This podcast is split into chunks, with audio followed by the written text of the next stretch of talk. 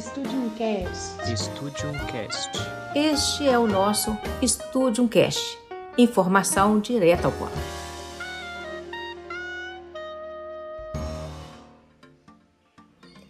Olá pessoal, aqui é a Vera Lima do Studium Cast. Informação direta ao ponto para transformar realidades. É assim que a gente atua, pessoal. E nós estamos hoje com a doutora Maria Cosentino. Ela ganhou fama ao trocar a sua consolidada carreira de juíza para uma missão muito maior, a de despertar mulheres para os seus direitos. Maria Cosentino, pessoal, é advogada especialista na defesa da mulher e foi magistrada do primeiro Juizado de Violência Doméstica contra a Mulher de Belo Horizonte. Hoje ela está aí nas redes sociais, Instagram, TikTok, agora aqui com a gente. Bem-vinda, Maria Cosentino, aqui no nosso Fala Mulher. Aqui, a nossa audiência vai encontrar sempre um canal aberto, uma voz que se levanta em defesa da mulher. E você é inspiração para muitas de nós. Ai, obrigada, Vera, pelo espaço. Estou muito honrada também de estar aqui, inaugurando seu programa. Ai, Maria Cosentino é uma Maria, como todas as outras do nosso Brasil, que passou por muitos tropeços, né? Muitas quedas e muitas... levantada magistrada, né? Realizei o meu sonho de ser juíza e fiz o meu concurso, papai não acreditava em mim, então eu tenho uma história assim, bem forte com uma família, dentro de uma família machista, patriarcal, e fui me despertando. Eu me digo que eu sou uma mulher desperta depois que eu assumi a vara de violência doméstica. E por que eu falo dessa questão do despertar? Que eu descobri realmente que eu mesma era inserida dentro desse sistema, né? Machista, patriarcal, que causou tantas dores em mim e causam tanto nas mulheres. E aí, eu escutando aquelas mulheres, né? Porque as minhas tardes, como juíza, passaram a ser ocupadas para ouvir mulheres, né? Escutar as vítimas. E aquilo foi me dando que eu sou uma pessoa muito proativa, né? Então, foi me dando uma vontade de transformar, por que você está aqui como vítima, né? Por que a gente está numa situação dessa? Por que eu preciso assinar, usar minha caneta, mandar um homem sair de casa? Porque as pessoas não estão despertas, elas não estão entendendo que elas estão inseridas num sistema que já dura, né? Tantos milênios, está ali presente, invisível, que é o patriarcado, o machismo, a subjugação da mulher. E daí eu comecei realmente a me despertar e eu achei o judiciário muito pequeno para mim, com muito machismo lá dentro. Eu peguei todos os prazos que eu tinha, abri mão de todos os meus penduricados, de todas as vantagens que eu poderia ter, para vir aqui para fora e começar a falar e ter mais liberdade para falar e proteger e defender mulheres. Então, eu me sinto uma pessoa realizada, estou no começo da minha caminhada, no meu propósito, que é esse, tá despertando e ajudando as mulheres a não serem mais vítimas, sabe, nos bancos dos tribunais.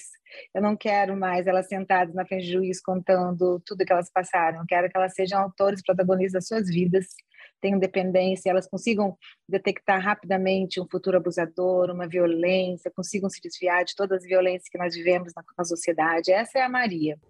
Então, essa é a Maria, gente. Maria Cosentino, ela viralizou nas redes sociais, são mais de 100 mil seguidores no Instagram.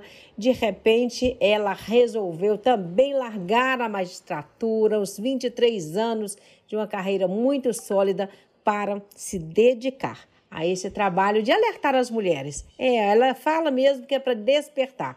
Uma mulher desperta, segundo ela, não se cala, não se intimida. O que você traz, Maria, desse tempo todo como juíza? E como foi essa sua decisão de ajudar outras mulheres a se libertarem? Bem, eu sou muito grata, né? Porque eu realizei um sonho. Eu sou grata de ter servido a justiça. Eu sou grata de ter tido a oportunidade de usar minha caneta, o meu cargo, para fazer o meu melhor. Embora a gente, como humanos, né? É normal errarmos, mas eu sempre procurei fazer e sempre fui uma pessoa muito voltada para a questão social. Então, onde eu passei, onde eu tinha possibilidade de estar fazendo ações sociais, principalmente na comarca do interior, eu conto tudo isso no meu livro, é onde eu mais me realizei. Aí, quando eu segui a carreira, eu fui me sentindo uma burocrata, assim. Eu estava mais quando eu entrei na vara civil.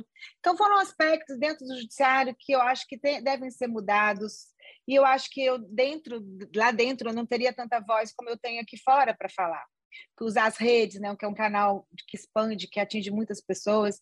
Então, eu sempre faço críticas, não são críticas de ódio, nem críticas destrutivas, que eu sou muito grata por ter feito parte do judiciário. O judiciário tem juízes maravilhosos, a minha turma, eu tenho muito orgulho, mas tem muita coisa para se despertar ali dentro do judiciário, principalmente com relação até à causa da mulher, a causa da desigualdade, né? A gente precisa de justiça social, de pessoas mais humanizadas ali em algumas questões, algumas varas, por exemplo. Um juiz que vai para uma vara de família, uma vara de violência doméstica, ele tem que ter uma outra concepção, uma outra forma de ver, você tem que ver o histórico daquele juiz, como que ele na vida dele, porque a gente tem casos de juízes que não pagam nem pensão para filho e estão numa vara de família, porque não tem critérios subjetivos para estar assumindo.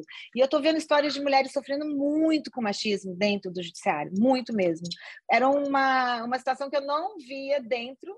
E agora, né? Atendendo mulheres, eu tenho o projeto Maria Vem com as Outras, atendendo mulheres nas redes sociais, sempre procurando... Então, o que eu escuto de relatos, eu fico muito assustada. Então, a gente tem muita coisa para... Então, eu acho que eu seria mais útil aqui fora, né? Pegando a minha experiência de lá, trazendo para um despertar, até para o judiciário também, que precisa se despertar. E nesse despertar, na sua vivência, no mundo em que você percebe hoje, onde estão as maiores barreiras das mulheres? Porque muitas pessoas pensam que a mulher não sai de determinado lugar porque ela não quer. O que você diria que acontece na vida real? Na vida real, acho que você conhece, quem está me escutando sabe, conhece uma mulher que está num contexto de violência, que elas são sequestradas pelas condições financeiras, elas não têm condições financeiras.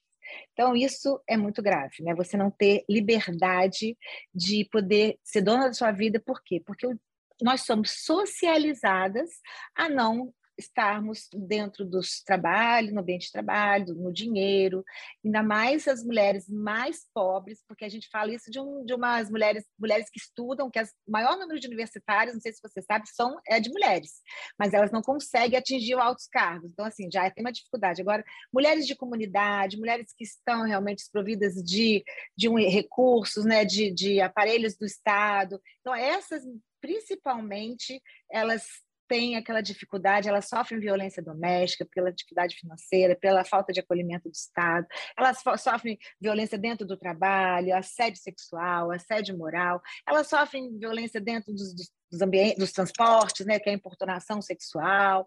Então, assim, mulheres... Quanto mais a camada baixa social, mais ela vai estar sofrendo todos os tipos de violência. Então, essa é a minha luta. Ser mulher no Brasil é um ato de coragem. Maravilha, é isso mesmo. Ser mulher no Brasil é ato de coragem. E o bate-papo não acaba por aqui. Nós vamos continuar essa nossa conversa com a doutora Maria Cosentino. A Maria... para muitos, e como ela gosta também de se apresentar. Eu sou a Maria Cosentino, tem um trabalho que desperta mulheres. Muito bom, muito obrigada. No próximo episódio, nós vamos falar de um assunto muito sério, assédio sexual vivido por muitas mulheres. E é o caso do presidente da Caixa, né, que nós trouxemos aqui nesse primeiro bate-papo, e vamos continuar, porque esse assédio moral, seja com o presidente da Caixa ou seja com qualquer outra pessoa, não está correto. Então, nós vamos tocar nesse assunto com muita ênfase e com muita coragem. Eu fico por aqui deixando para vocês um beijo e um queijo, um queijo e um beijo. Até o nosso próximo Studium Cast com Fala Mulher. Um abraço, gente!